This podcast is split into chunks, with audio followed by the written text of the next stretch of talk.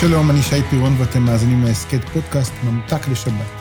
ההסכת שלנו מחבר בין ישן לחדש, בין קודש לחול, מתכתב עם האירועים המרכזיים של השבוע, בחברה ובפוליטיקה, ברוח ובמעשה, באישי ובציבורי. עוד הסכת מבית פנימה הסכתים, האזנה ערבה.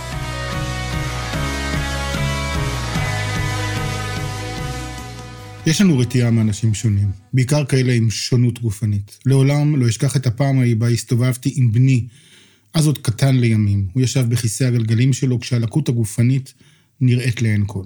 אני יודע שהיא בולטת, אולי היא אפילו יכולה להרתיע. אבל אני יודע שהוא, זה לא הלקות. אני יודע שהוא הרבה יותר מזה. אני יודע עד כמה הוא מרשים ומיוחד, חכם ושנון, מצחיק, חד, חריף. אבל בני אדם, מה לעשות, נוטים אל החיצוניות. רואים את האחר, חושבים על עצמם. ואז משום מקום, באותו, באותו סיור בקניון, ניגש אליי מישהו ושאל, סליחה אדוני, אפשר אה, לשאול משהו? כמובן שהסכמתי, אני רגיל בכך.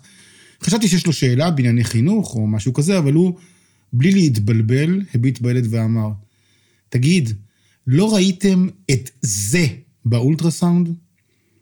הייתי נבוך וקצת התבלבלתי.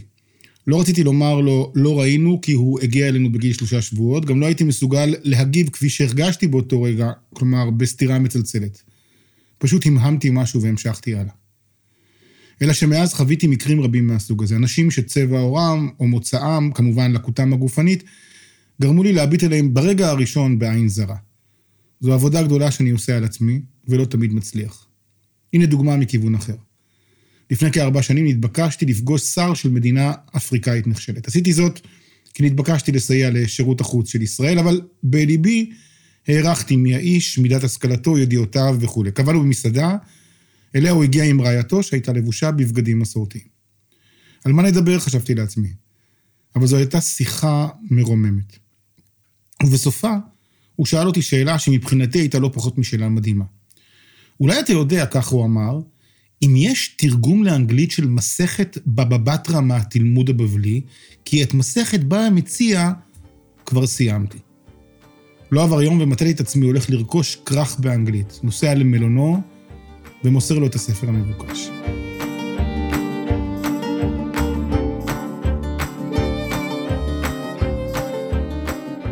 פרשת השבוע היא פרשת תזריע, והיא מעמידה אותנו אל מול מחלה הנקראת צרעת.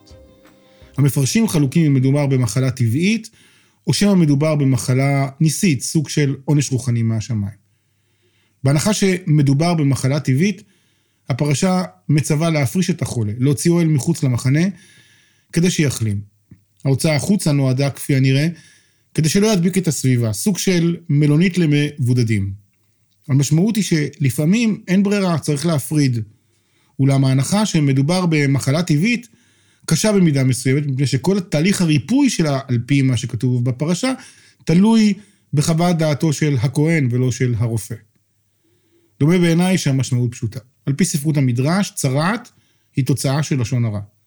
אדם הדואג לדבר לשון הרע, לדבר סרה באחר, להשמיץ, להנמיך, לפגוע, לזלזל בזולת, גורם בסופו של דבר להוצאת אותו האיש אל מחוץ למחנה, אל מחוץ למרכז החברה. הוא הופך אותו לסוג של מצורע. הוא מבודד אותו, הוא, הוא כאילו הוא אומר שהוא לא ראוי לבוא בקהל. העונש, מעין סוג של מידה כנגד מידה, אינו אלא המחלה שגוררת את בידודך שלך. הנטייה שלך להפריש אחרים מהחברה גורמת בסופו של דבר להפרשתך שלך. אתה הופך לבודד.